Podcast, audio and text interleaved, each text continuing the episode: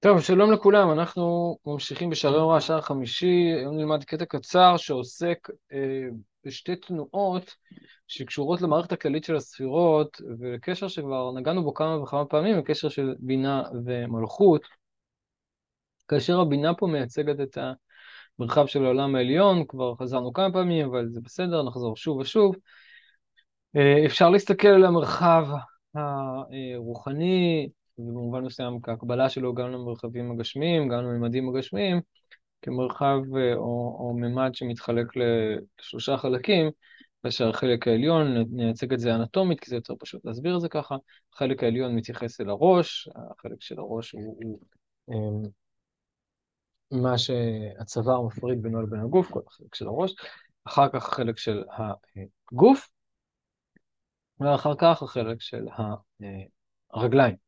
כאשר גם ביחס לרגליים, אפשר להסתכל על זה, על כפות הרגליים, או אפילו אפשר להסתכל על, על במובן מסוים, על עבר, ה, עבר הרבייה, על עבר המין, כמשהו שהוא החלק האחרון שבגוף, אה, מסיבות כאלו ואחרות. בכל מקרה, החלק האחרון יש לו כמה אפשרויות להסתכל עליו.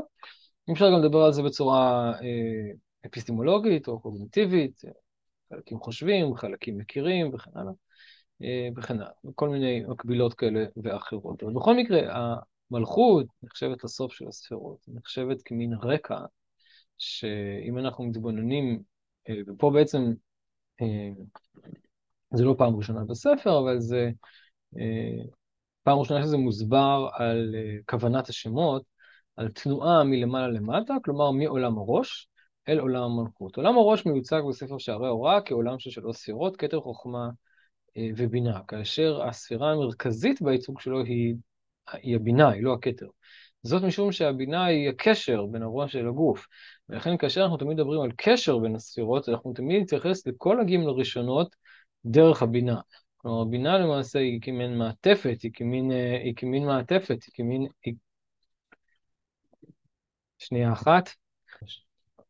אז אם כן, הקשר בין הממד העליון, שהוא ממד הראש, אה, לממד שאר הממדים, שאר המרחבים, נעשה דרך הבינה, לכן אנחנו מכנים את הגימל ראשונות, אה, מסתכלים על כולם דרך ספירת הבינה. למרות שיש שם גם את החוכמה וגם את הכתר, יש לזה טעמים נוספים. לכן כשמדברים על קשר בין בינה לבין מלכות, בעצם מדברים על הקשר בין הממד של הראש לכל הגוף. בשפה האנטומית, בשפה אחרת אפשר לדבר על זה, על הממד האלוהי, על המחשבה האלוהית, על הזהות העצמית האלוהית, כמו שהחשיבה היא הזהות של העצמיות, אל אה, שאר מערכות התפקודים, או ההשפעות, או הגילויים האלוהים. עד כאן זה, זה ברור, אני מקווה. רק שעכשיו מתחדש פה שני דברים. או מתחדש שיש, אפשר לנוע בשני כיוונים. הדבר הזה מפותח הרבה אצל הרמ"ק ואחר כך אה, אצל הארי, במה שנקרא אור ישר ואור חוזר. כלומר, יש, למרות הקשר או הרצון להיקשר, יש פה שתי תנועות אפשריות ליצור את הקשר הזה בין שני הממדים הללו. אה, אחת היא מה שנקרא מלמעלה למטה, ואחת מה שנקרא מלמטה למעלה, ויש הבדלים בין שתי התנועות האלה, ואנחנו נקרא בפנים. אוקיי, אם יש שאלות עד כאן, זה הזמן, אם לא, אנחנו נתחיל להיכנס לטקסט, עד כאן זה הקדמה של מה שאנחנו הולכים ללמוד היום. סבבה, מצוין. אמ, אוקיי. אז ככה, ולפעמים תמצא שם הוויה מתאחד עם אדנות בשני פנים. יש שני פנים למושג האחדות, לכאורה אחדות, מה זה משנה? נכון? אם אנחנו מדברים על שני דברים שמתאחדים ביחד, אה, אין, אין, אין, אין פה פנים, נכון? אה, הזכרתי את זה פעם בהקשר לפיתוח אה, מתמטיקה חדשה שקשורה לניסיון להכניס את חקר התודעה לתוך שפה מדעית. פרופסור עודד מימון עושה את זה למשל, והוא מדבר על זה שבמתמטיקה קלאסית אין הבדל אם אתה עושה 2 פלוס 1 או 1 פלוס 2. נכון? זה פשוט, זה, זה סתם, זה סמנטי, נכון? אתה יכול לכתוב ככה, אתה יכול לכתוב ככה, אותו דבר בעצם. אבל אה, ב, במתמטיקה החדשה, שאמורה לתת מענה גם למרחבים או לתחומים שהם לא, נקרא לזה אמפיריים בדיוק, כמו התודעה, או תחומים מולטי-דיסציפלינריים, מולטי-דיסציפלנס, כלומר שיש להם הרבה הרבה דיסציפלינות שהם עוסקים בהם, הם לא ממוקדים, הם לא יושבים על תחום אחד, אז אנחנו צריכים לדבר גם על וקטור בתוך זה. ואז אנחנו צריכים לפתח מתמטיקה או שפה שמבחינה בהבדל בין 1 פלוס 2 לבין 2 פלוס 1. זה דוגמה לזה שכיוון, למרות שיכול להיות שהוא לא ישנה תוצאה, התוצאה היא אחדות, התוצאה היא סכום, כן? נקרא לזה בשפה מתמטית. אבל כיוון ברמת האיכות מאוד מאוד משנה. אז לכן הסברנו את המשפט, לפעמים תמצא שם הוויה מתאחד עם אדנות בשני פנים. פעם מקדים הוויה ואחר כך אדנות. כמו שאמר הכתוב, הוויה, אדוני חילי וישם רגלי כאלות, ואומר האל לנו אלה מושעות, ולאדוני אלוהים, ולאלוהים אדוני למוות תוצאות, ואומר כי אליך אלוהים אדוני עיניי, בך חסיתי. אז אנחנו רואים שיש הקדמה, דוגמאות, שלוש, שלוש דוגמאות, עוד, עוד רגע אגיד משהו כללי על כל שלושת הדוגמאות הללו, אבל אנחנו רואים את ההקדמה של שם הוויה ואחר כך את שם אדנות, ולפעמים עוד שנייה נראה את זה ההפך. וזה, לזה הוא מתייחס פה, הוא מתייחס לזה שאנחנו קוראים את התנ"ך, אנחנו רואים אה, אה, משמעות לסדר של השמות הללו. ויש לך לדעת, כשמזכיר שני שמות הללו כאחד, נשתנה שם הוויה בקריאת ניקודו ונקרא בניקוד אלוהים. כלומר, למרות שכתוב הוויה, אנחנו קוראים אלוהים. אף על פי שהוא כתוב הוויה, י"ק ו"ק, נקרא בניקוד אלוהים, כפי שאני קראתי לפני רגע.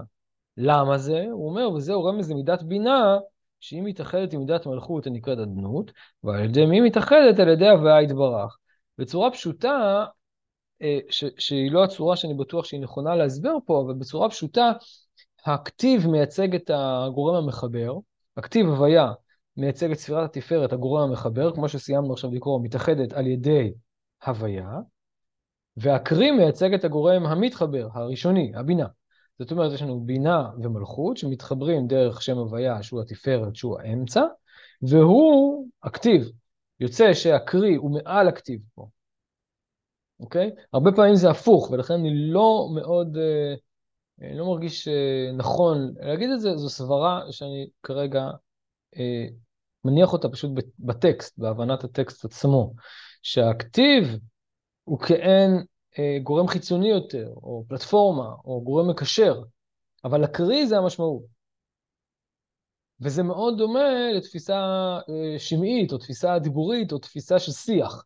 זאת אומרת, אה, מה אני מתכוון זה בדרך כלל מה שאני אומר. מה שאני כותב זה השימוש בכתב על מנת לבסס וליצור חוזה, להשתמש בכלי יותר נוח מהודעת טקסט, כדי לקשור את התוכן דרך האותיות למי שאני רוצה שזה יגיע אליו, כן? במובן הזה הכתיב הוא נמוך יותר. מסתפק בהסבר הזה, מכיוון שהרבה פעמים אנחנו מוצאים דווקא שהכתיב הוא גבוה יותר, מכיוון שהכתיב, ויכול להיות ששניהם נכונים, אבל השאלה מה נכון פה, שהכתיב הוא מרחב שנתון לפרשנות. כלומר, הכתיב יכול לשאת המון המון פרשנויות, ובסופו של דבר, הקרי, זה מה שאתה אומר, אתה אומר רק דבר אחד. בסדר? אז יש פה שתי, שתי אפשרויות להבין את זה, אבל פה אני חושב שזה הפשט, שהכתיב מייצג את התפארת, והקרי מייצג את ההוויה. במובן הזה הקרי הוא דבר נסתר, כלומר, כשקוראים לזה אלוהים, אתה לא רואה את זה, אתה מנקד את זה. הניקוד הוא גבוה מהאותיות, הניקוד גם בארי הוא ממד גבוה מאותיות, כיוון שהוא מניע אותם, כמו, כמו הטעמים, באופן כללי, אני לא מחלק עכשיו בין טעמים לניקוד, אבל באופן כללי הטעמים והניקוד הם משהו שמניע אותיות, האותיות הן כמין אה, אה, חומר, רכב, פלסטלינה, איך ירצו לקרוא לזה, ויש גורמים שהם חיצוניים להם, שהם לא צורניים, כן? כמו האותיות שהן צורניות, שהם מניעים את האותיות, מעצבים את האותיות, הופכים אותם אה, למה שהם, כי החומר הוא כביכול אפאתי, במובן הזה, אתה יכול לכתוב אה, אה, אה, אה, א', מ' סופית, וזה יכול להיות אה, אם, וזה יכול להיות אם. אה, שני דברים מאוד מאוד אה, שונים. מה הופך את זה? מה לוקח כביכול את החומר, כן? כמטאפורה. מה לוקח את החומר הזה של האות והופך אותה לשני דברים שונים? זה הניקוד. והמוזיקה היא שלב יותר גבוה, אני לא, לא נכנס לטעמים. אז, אז במובן הזה הניקוד הוא נסתר יותר, הוא, הוא, הוא, הוא נשמתי יותר, הוא כמו נשמת הדברים, הוא לא מופיע בתוך האות, אנחנו לא יכולים לקרוא אותו בתוך האות, אנחנו רואים שם הוויה, י' כו' כ', אבל הניקוד הוא, הוא, הוא, הוא מגלה לנו את החלק הנסתר יותר, שזה הבינה, ששייך, כפי שאמרנו, לממד הראש, הוא מנותק מהממד הפשוט של, של הגוף. שנייה אחת, יש פה שאלה. מה ההבדל בסדר השמות בהקשר של הבינה מול המלכות? ההבדל הוא שכאשר כתוב הווי האלוהים, ולא, כמו שנראה בהמשך, אדנות הוויה, אז אנחנו מדברים על תנועה מהבינה אל המלכות. עדיין לא הגענו להסביר את זה, אבל זה המשמעות של התנועה, רק כמו שהסברתי עכשיו, זה את ההערה שלו. כשאנחנו מדברים על תנועה מן הבינה אל המלכות, אז אנחנו משנים את שם הוויה כדי לרמוז שבעצם זה בינה. ולרמוז שהבינה מתקשרת למלכות דרך שם הוויה. כן, ישי. אמרת שהמילה הכתובה היא עליונה מהדיבור, בגלל שהיא ריבוי, בגלל שיש לה ריבוי של האופציות. אה, אה, אחת האופציות שאמרתי שהכתיב הוא אה, עליון במובן, מילה עליון קצת כאילו היררכית, אני לא בטוח שזה נכון, אבל נושא יותר פרשנויות מה, מהדיבור, מכיוון שהדיבור בסופו של דבר הוא מפורש. כלומר, אם אני מדבר איתך, אני אומר משהו שאתה כן, מבין. את זה הבנתי, אז באמת העניין של העליון, למה הוא יותר עליון? זה משהו... בגלל שהוא בעצם יכול לשאת כביכול את כל הפרשנויות האפשריות. במובן... מה יותר עליון, כאילו, ומה... זה כמו הדיון על חומר ריולי, האם חומר ריולי הוא נמוך מהצורה או שהוא עליון מהצורה? במובן מסוים, בתפיסה של הראשונים וגם של המקובלים הראשונים, כמו הרמב"ן, חומר ריולי הוא מעל הצורה, דבר ראשוני יותר. למה? כי הוא יכול לשאת כל צורה. אה, משהו בעצם ראשוני יותר, הוא יותר... אה, הוא, הוא, הוא, הוא אמורפי, הוא יכול לשאת כל צורה, כל דבר, הוא יכול לכלול את הכל כל הזמן. יש בו משהו שהוא כביכול אינסופי. עכשיו, כן. במובן מסוים זה קשור גם למלכות כתר, אבל לא, לא, לא חשוב כל כך להיכנס לזה כרגע. אוקיי. אז אם כן, זה התנועה הראשונה, ועכשיו הוא מסביר אותה. עדיין הוא לא הסביר את התנועה, הוא רק הסביר את הקשר בין בינה לבין מלכות, ועכשיו הוא מסביר את, ה, אה, את התנועה. התנועה, הוא אומר ככה, ודא ואבן כי בהזכיר הוויה הדמות, או אלוהים הדמות, כסדר זה, כלומר שהבינה אה, ראשונה, השפע יורד על הספירות כולן מראש ועד סוף מלמעלה למטה. כלומר, יש פה מושגים של שפע, ויש פה מושג של אה, התקללות כזאת, כן? זה כביכול התרחבות של הבינה, ההבנה מתרחבת, ההכרה מתרחבת, התודעה מתרחבת.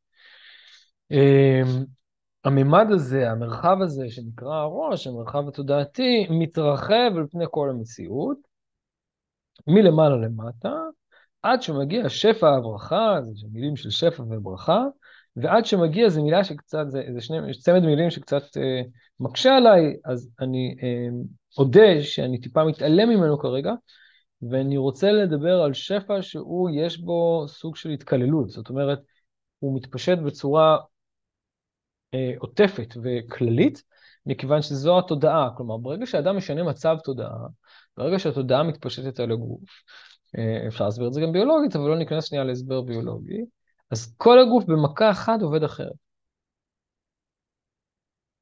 כלומר, אם בן אדם חי בתודעה דיכוטומית, הוא אומר, יש גוף, יש נפש, אני, אני, יש לי קונפליקט למשל, אני אתן דוגמה פסיכולוגית אה, שאולי לא, לא מספיק מדויקת, אבל היא יכולה קצת לעזור.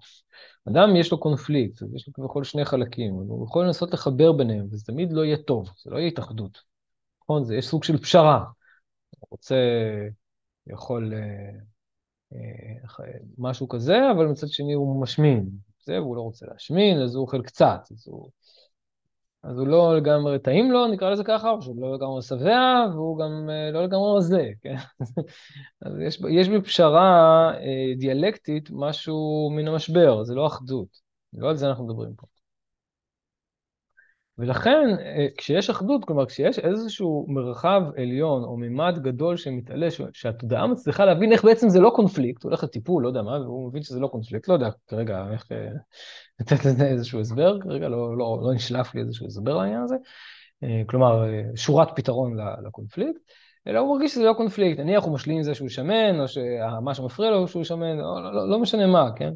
או שהוא מרגיש שיש ערך בלהיות שמן, או כל מיני דברים מהסוג הזה.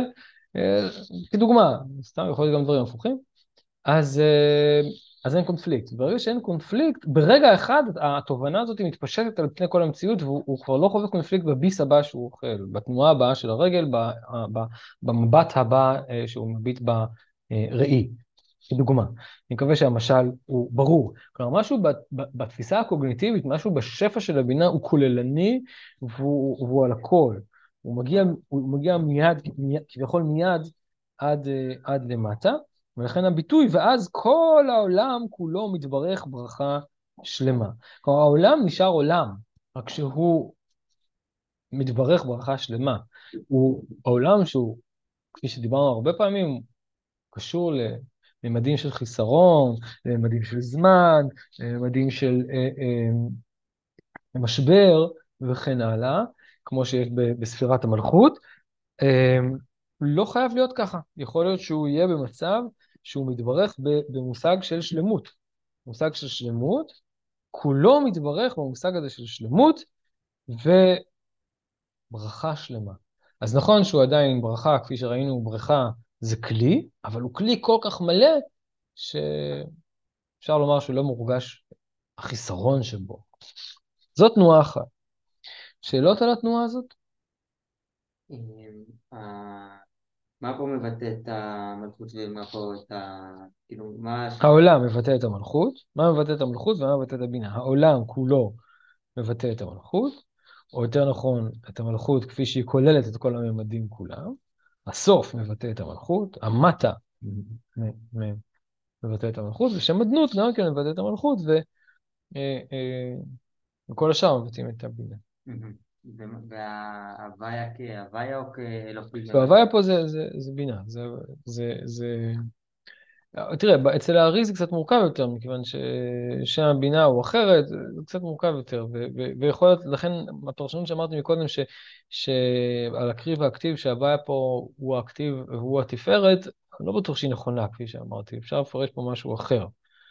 אני פירשתי ככה, כי נראה לי שבפשט הקריאה זה, זה, זה הפירוש הכי, הכי נוח ומתקבל, ומסביר גם את, ה, אה, את שפע התודעה ממושג הכוונה, דרך מושג הכתב הברור, הצורה הקונקרטית, עד למושג המציאות. כלומר, ששם, ששם זה המרחב שבו המחשבה או הכוונה אה, פועלת או מתגלה. כן? כלומר, הכוונה יכולה להיות מופשטת לחלוטין, ואז נשארת בראש, התובנה יכולה להיות, בסדר, אני מבין, אבל אתה יודע, אני מבין שזה לא טוב להתמכר לטלפון, אבל זו תובנה שכלית, היא לא, היא לא, היא לא מתפשטת על הגוף, אבל היא מתפשטת אפילו על האינסטינקט, אפילו מתפשטת ממש בחלקים הנמוכים של הגוף, כמו אינסטינקט למשל, או, או אפילו בחומר.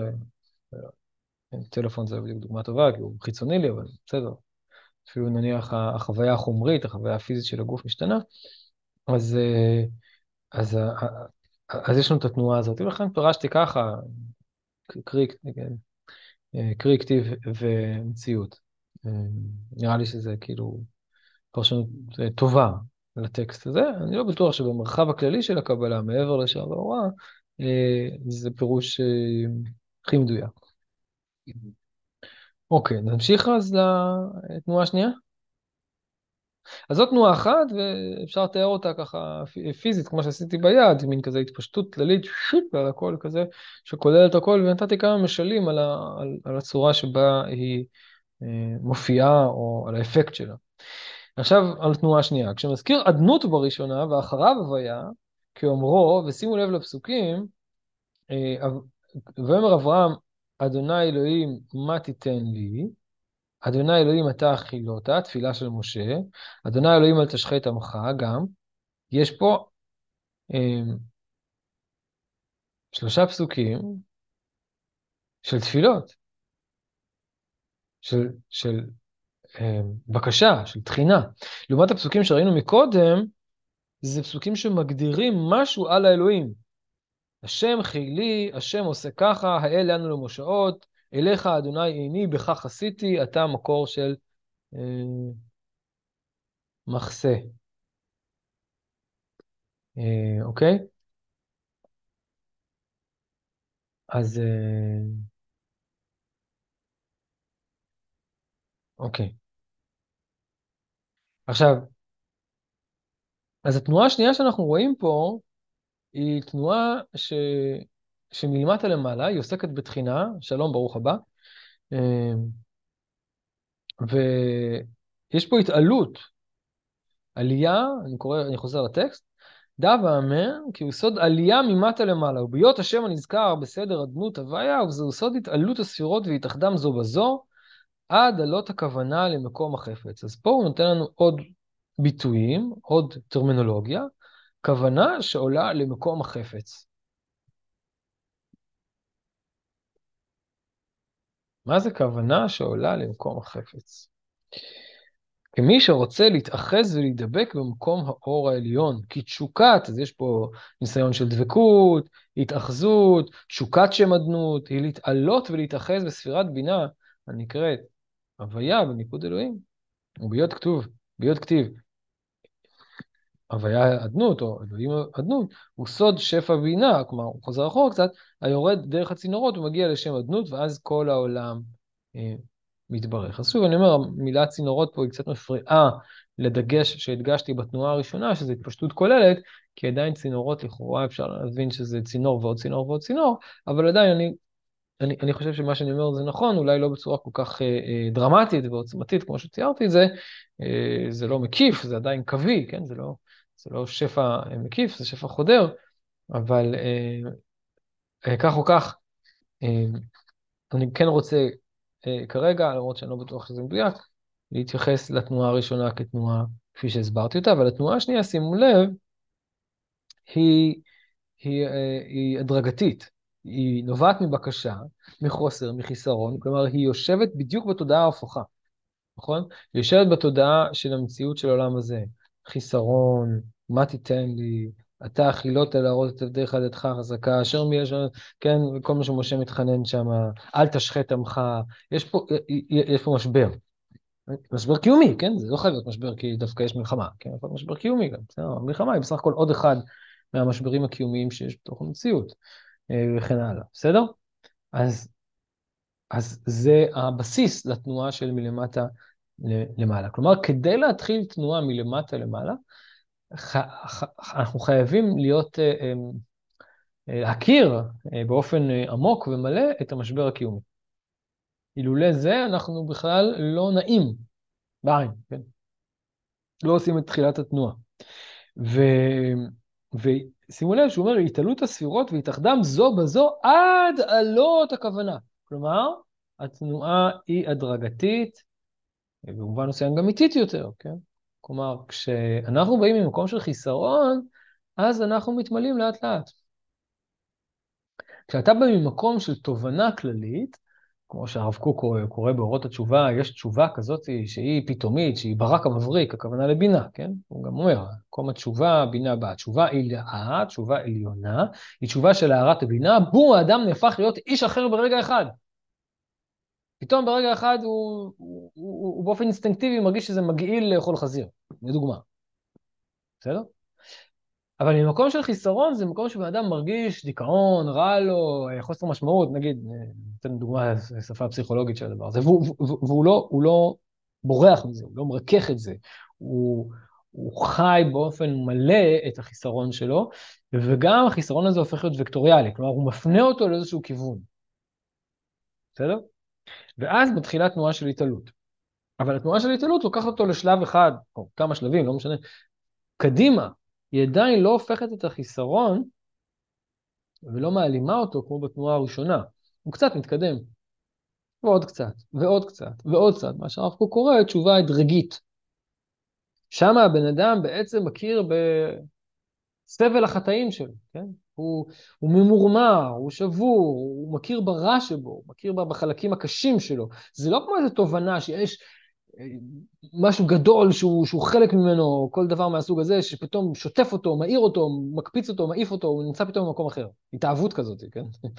הכרה בזה שיש איזה משהו אחר שלא ראית, ואתה פתאום, כל רגע בעולם אתה רואה אחרת, בלעת את הגלולה האדומה, בסדר? במטריקס, כן? זה לא, זה לא ככה. זה, זה, זה לאט, לאט, לאט, לאט, לאט, אתה, אתה פתאום מבין כמה, כמה, כמה, וואו, אתה מתמרמר על החטאים שלך, מתמרמר יותר, מתמרמר יותר, וכל מרמור כזה הוא בעצם בנייה של קומה של תשוקה לצאת ממנו. וכל תשוקה כזאת זו עוד קומה ועוד קומה ועוד קומה, וזה איטי, וזה קצת מייסר. ולכן הוא אומר, אה, על, שנייה אני אדלג על הכוונה למקום החפץ, כמי שרוצה להתאחז ולהידבק במקום האור העליון, הוא לא נמצא במקום האור העליון. עלייה של המלכות אל הבינה היא עלייה ממקום שהוא לא האור העליון. תרצו חושך, תרצו אור. תחתון מאוד, בסדר? לא, לא כל כך משנה. כרגע, בשבילי זה לא חשוב כרגע. ויש פה תשוקה, תשוקה זה מצד אחד חוויה נפלאה, ומצד שני תשוקה זה חוויה מייסרת. כי אתה רוצה משהו, אתה משתוקק למשהו, נכון? הגעגוע, נקרא געגוע, ג' עין, ג' עין פעמיים, יש בו מין תנועה כזאת של הלוך וחזור, כאילו, כן, התמלאות והתרוקנות, התמלאות והתרוקנות כזאת, בסדר? אז התשוקה פה היא, תשוקת שמדנות היא, היא, היא, היא רצון לצאת, מן המצר קראתי יא, יא זה גם כן שם לג' ראשונות או לבינה, ענני במרחב יא, מרחב יא זה גם השם של הבינה, אני במצר, אני רוצה אה, להתעלות לתוך המרחב האמיתי, שהוא המרחב ההכרתי. אה, עכשיו אני רק רוצה לחזור למה שאמרתי, מה זה אה, כוונה וחפץ. כוונה זה וקטור, חפץ זה, אה, הגעת ליעד, כן? הגעת למחוז, למחוז, כמו שאומרים בעברית, כן? הגעת למחוז חפציך. חפץ זה הרצון שהוא כבר לא נע, שהוא לא בתנועה. כוונה זה תחילת התנועה, אפילו עוד לפני ממש הרצון, כן? כוונה אפילו קודמת לרצון. כן? כמו אני אומר, אני מתכוון מחר. לא, זה עדיין לא רצון במובן של תנועה. היום משתמשים ברצון כמו מתכוון, זה אותו דבר בשפה העברית, אבל, אבל במובן הקלאסי, רצון זה כבר כוונה שהיא בפעולה, כבר יש לה איזושהי תנועה של וקטור. ולכן בשפה תנכית רוצה זה קשור לבקשה. כן, כשאדם אומר אני רוצה משהו, הוא מבקש משהו, הוא לא, אומר, הוא לא מכריז על איזושהי מחשבה, כן? אם אתה רוצה, אתה תרצה, הכוונה, בבקשה, כן, תיקח את זה, זה, זה, זה משהו עם וקטור, זה משהו עם תנועה, בסדר? אה, ולכן זה קשור גם לחוויה של אה, להיות מרוצה קצת, כן? שאדם יש לו רצון, אז יש לו איזשהו איזון, או איזשהו ערבוב בין תנועה לעבר הדבר, כפי שדיברנו על הגעגוע, לאיזשהו אה, שמחה מסוימת, כן? של תנועה, של הגשמה, הוא מתקדם שלב. אבל זה עדיין לא הגיע למחוז חפצו, זה עדיין לא חפץ. החפץ הוא הגשמה של הרצון, ולכן בעצם הדבר הקטן והחסר הולך ומתרחב, הולך ומתרחב, עולה ביחד עם העלייה הוא גם מתרחב עד שהוא מגיע לאיזשהו מרחב של הבינה, ושם הוא כבר לא יכול להתקדם כי הוא בעצם הפך למרחב, המרחב הוא לא בתנועה, נקודה, קו, שטח, בסדר? אז אה, כשאתה נקודה, אתה יכול להוסיף עוד נקודה ועוד נקודה, זה ההתעלות. לאט לאט הנקודות פתאום נתפסות כקו, נכון? אם נחזור לדוגמה טיפולית, אז אתה בא עם בעיה, ואז עוד עם בעיה, ואז עוד עם בעיה, ואתה כל הזמן אומר, בואנה, אני מלא בעיות, וזה וזה, וכל פעם אתה מתמודד עם עוד נקודה, אתה מרגיש, עולם הניקודים זה עולם השבירה. כל, כל, כל, כל, כל, כל, כל נקודה היא עומדת בפני עצמה, אתה שבור לגמרי. עובר זמן, לא מעט זמן, ופתאום מישהו עושה לך קשר. המטפל עושה קשר בין הנקודות, ופתאום אומר, וואלה, השתנה משהו. לא הגעתי למחוז חפצי. עדיין יש הרבה כאבים ושברים, אבל פתאום אתה רואה איזשהו ציר בין הנקודות ומשהו מתחיל להירגע. משהו מתחיל להתקדם מבחינתך, או לפחות לנוע, בסדר? הגעת למחוז חפצך זה שפתאום אתה כבר לא חווה את התנועה הנקודתית, אתה כבר לא חווה קו, אתה כבר חלק משטח, אתה חי באיזשהו מרחב מסוים, וזו חוויה אחרת לגמרי. וזה עד עלות הכוונה למקום החפץ. וזה חלק מהתנועה שאנחנו צריכים אה, לחוות, צריכים, זו מילה קצת אה, קשה, שאנחנו מחפשים לחוות בתפילה. חלק מה, מהמהלך אה, של התפילה, אה, לפחות תפילה של רובנו, שמתחילה מהחיסרון, כן? שמתחילה מהמלכות, היא עלייה של הכוונה למקום החפץ. ו... וברוח הימים האלה אפשר להגיד שאנחנו מאוד עכשיו בעולם הנקודות. מאוד בעולם, מאוד שבור, כן? אנחנו גם חווים, התודעה שלנו היא תודעה מאוד נקודתית, מאוד מנצנצת, חושך, אור, נשבר, מתלכד. פעם אנחנו נושמים, פעם אנחנו לא נושמים, אנחנו לא, אנחנו לא רואים קשר בין האירועים, אנחנו לא מבינים, בינה, מה קורה, אנחנו לא במרחב של תובנה כוללת. אנחנו מאוד מאוד רחוקים מזה, אנחנו מנסים אפילו למצוא קשר בין יום אחד למשנהו במובן הזה, של מה, קורה פה, כן? כי, אה, וזה לא באתי לדבר על זה, רק, רק להשתמש בזה כדי אה, להמשיל איזשהו משל. אמ, אז בכל תפילה אנחנו עושים איזושהי תנועה, יש אנשים שמתחילים את התפילה מהבינה, אבל הנפוץ יותר של, אצל רוב האנשים זה, זה לא, לא מתחיל את התפילה מהבינה, ולכן גם בתחילת תפילת 18 אנחנו אומרים, אדוני שפתי תפתח, ופי יגיד, תהילתך. כלומר, אנחנו פותחים את המלכות, פותחים את הממד של המלכות, אבל מבקשים שבסופו של דבר הוא יגיע למרחב של תהילה, שזה המרחב של הבינה. מרחב הבינה, אתה לא, אה, אה, אה, לא פותח פה לבקשה, אתה פשוט אומר תהילה, אתה מלא בתהילה. אז זו תנועה שמתרחשת בתוך התפילה, לא תמיד באופן מלא, כן? זה לא שבכל תפילה אתה מרגיש מיד בתוך המרחב של הבינה, אבל זה וקטור שאנחנו צריכים להיות מאוד מאוד מחוברים אליו בתוך המרחב של התפילה. אמר לי פעם מישהו, ומאוד אהבתי את מה שהוא אמר, ש... וזה מזכיר לי את דברי רבנו יונה במסכת ברכות, מקום מנוחתנו הוא בתפילה. כן. אתה רוצה להביא, את, יש שם ש"ס, אתה רואה את הש"ס? בטור האחרון האחרון, חום, מסכת ברכות. אני אקרא את זה בצורה מדויקת יותר. אה, ומנוחה זה קרוב למושג החפץ וההגעה אל המקום. אז בתפילה זה גם חוזר וחוזר ונאור כל הזמן, כלומר, אנחנו עושים את זה ועוד פעם עושים את זה ועוד פעם עושים את זה, ולא קווה השם בלשון קו. אה, בית התפילה היא המנוחה. רבנו יונה בתחילת מסרת ברכות. בית התפילה היא המנוחה. אז מישהו פעם אמר לי שמה שהוא אוהב בתפילה זה שהוא נח. מה הכוונה נח? הוא אומר, התפילה זה, מרח... זה מקום ש... שאתה נפגש עם ממד אינסופי. עצם המפגש עם ממד אינסופי, עם הממד שהכל אפשרי כביכול, זה מקום ש... שמייצר הרבה מנוחה פנימית. נכון שאני חסר וכולי וכולי, כן? זה, זה איזשהו מפגש עם הבינה, אתם מבינים? זה לא מפגש במובן שהוא, שהוא כבר בתוך המרחב של הבינה, שהוא שוחה שם, אפשר לקרוא לזה ככה, אבל, אבל זה איזשהו מפגש עם הבינה, הוא רואה את הבינה. וזה קשור למושגים של, של התאחדות המלכות עם הבינה, כמו שנראה עכשיו בש, בשורות האחרונות. אז אם תרצו שאלות על, ה, על, ה, על התנועה הזאת, התנועה מלמטה למעלה, התנועה של המלכות אל הבינה, בקשה, שלב אחרי שלב, קשר כוונה וחפץ ותשוקה. תשוקה להתקלל, תשוקה באיזשהו מקום כשהמלכות עונה לבינה היא רוצה להתקלל, כלומר היא, אני קצת אקצין, אני לא בא להגיד שזה ככה, היא קצת הולכת לאיבוד כביכול, כן? היא, רוצה לצאת ממקום ה...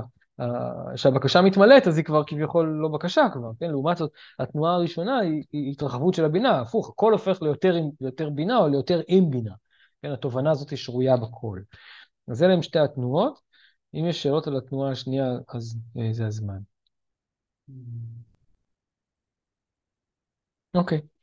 אז לסיכום, הוא אומר פה עוד משהו, נקודה אחרונה חשובה. הוא אומר ככה, והנה הוא דענוך כי אלוהים הדנות, או הוויה הדנות, בכל מקום שאתה מוצא, מוצאם, הם צדק עליון וצדק תחתון. בינה ומלכות. רק שפה הוא רוצה להשתמש בכוונה במושג של אה, פיצול כזה. עד עכשיו דיברנו על תנועה, ימין ושמאל, שמאל לימין. ופתאום הוא אומר, אבל תדע לך, האפשרות ליצור תנועה, זה בגלל שבאמת יש איזשהו צד זהותי בין שניהם. באיזשהו מקום, הם צדדים שונים של מושג כולל מאוד גדול. יש צדק עליון ויש צדק תחתון. שכינה הילאה ושכינת התא. מושגים שונים של להגיד שיש דבר שהוא כביכול מופיע בשתי מקומות שונים. כלומר, היכולת לדבר על אחדות, אה, אה, בין בתנועה כזאת, בין בתנועה כזאת, הוא בגלל שיש איזשהו שורש מופשט, איזושהי זהות כלשהי בין שני המושגים.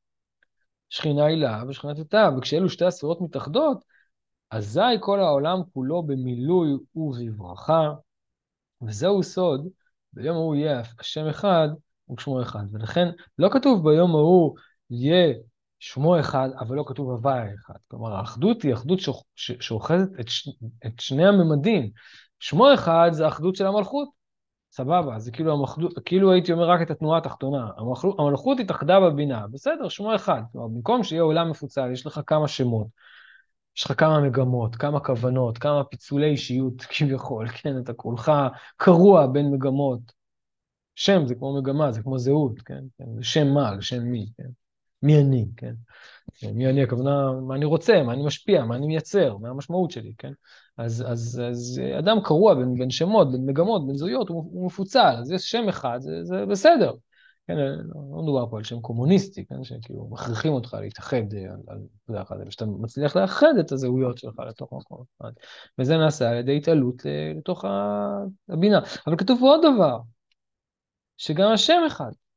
כלומר, זה קשור למגמת הבריאה. שפתחנו איתה את השער במפגש הראשון בשער ה', כאשר יש רק מגמה של בינה, אבל אין לה אחדות עם המציאות, אז, אז השם הוא לא שלם, כי יכול שם מלא על עולם מלא. המלאות של, ה, של הבינה, המלאות של המרחב והמימד האלוהי, היא רק כאשר היא מופיעה גם באופן מלא. כן, דומה למה שאומר הארי, למה הקדוש ברוך הוא ברא את העולם? כדי שיוכל להתגלות בכל שמותיו. כן? אדם יכול, אה, או אם נעשה איזה רדוקציה, סליחה שאני צריך לעשות רדוקציה, אבל אה, לא, לא מוצא משהו טוב יותר. האדם אומר, אני מבין לגמרי את העניין, אבל, אבל זה, לא, זה לא, לא מיישם את זה, כן? זה לא, לא חי את זה בטבעיות. אז, אז, אז יש משהו שחסר גם בתובנה, זה לא שזה בסדר, יש לו תובנה, עכשיו רק צריך באופן מכני להביא ברגים ולהבריג ולחבר איזשהו מחבר בין הבינה או בין התודעה לבין המציאות, לבין, ה, לבין, ה, לבין החוויה, לבין הרגש, לבין החלקים האימפולסיביים וכיוצא בזה. זה, זה הרבה יותר מזה. זאת אומרת שמשהו בתובנה לא חלחל, כלומר משהו בתובנה לא שלם. אוקיי? זה דומה למה שהרב קוק אומר. אתה יכול להגיד, אוי, החילונים הם חילונים כי, כי משהו לא בסדר בהם. נכון, אבל גם דתיים לא בסדר, למה? כי משהו ב, ביהדות היה לא מספיק שלם כדי שהוא יוכל להתפשט על הממדים, על כל ממדי החיים. עכשיו, מה זאת אומרת שיהדות היא לא שלמה במובן הזה שהתורה יש בה בעיה וצריך לפרק אותה כמו רפורמים? לא, זה משהו בהתפשטות שלה. משהו ביכולת שלה להופיע על מרחבי החיים נתקע. נשארנו בממדים הקוגניטיביים. תהילה שלא יכולה למלא את המציאות, רק מי שאומר, פשי, השם הוא גדול, השם הוא גדול, השם הוא גדול, זה נכון. כן, אבל יש אה, אנשים אה, סובלים. לא, הוא גדול. שואל, בסדר. וככה בערך נשמעות דרשות של דתיים היום. הם יכולים להחזיק את הבינה, ברגע שהם מגיעים למלכות, אומרים, לא יודע, לא מבינים, לא, לא מבינים, כאילו זה, אנחנו חושבים את זה לא. אבל זה בעיה. זה לא השאיפה שלנו, ליצור איזושהי דיכוטומיה בין התודעה האלוהית לבין הקיום והמציאות. כי אלוהים הוא חי גם ברמת התודעה, גם ברמת ההכרה והתפיסה, אבל גם ברמת הקיום הפשוט, גם ברמת החיסרון. וזה המשמעות של התפילה. אז מילוי תפילה זה באיזשהו מקום יכול להיות בתנועה כזאת או בתנועה אחרת, בכל אחת מהתנועות שראינו, לא משנה עכשיו באיזה אופן, כן? אבל זה בהתאחדות של שני השמות, ולכן גם האלוהות הופכת להיות מלאה, הוויה אחד, גם משהו בממד של הוויה, בממד של הבינה, הופך להיות אחד, ולא מפוצל. כלומר, מצ... בינה שמנותקת, כמו כריתת ראש, כן? מנותקת כביכול מהגוף. במובן הזה זה אה, אה, זה סוג של סבל, כן? למשל כוונות של יציאת מצרים הן קשורות לדבר הזה. פרעה זה העורף, והעורף כביכול אה, יוצר איזשהו, עם קשה עורף, כן? זה יוצר איזשהו קושי שממד הראש לא מצליח להופיע בגוף, או מחנק בגרון, כן? גם ברפואה הסינית, דרך אגב, מחנק בגרון זה קושי לעבור שינוי, כן? כן? יש משהו שלא יורד, נתקע בגרון, כמו שאתה אומר, זה לא יורד, זה נתקע בגרון. המיצר, הגרון הוא המיצר. הוא המצר שלפני הבינה, מן המצר קראתי. אז, אז כשזה לא יורד, אז גם, גם, גם הבינה היא לא שלמה.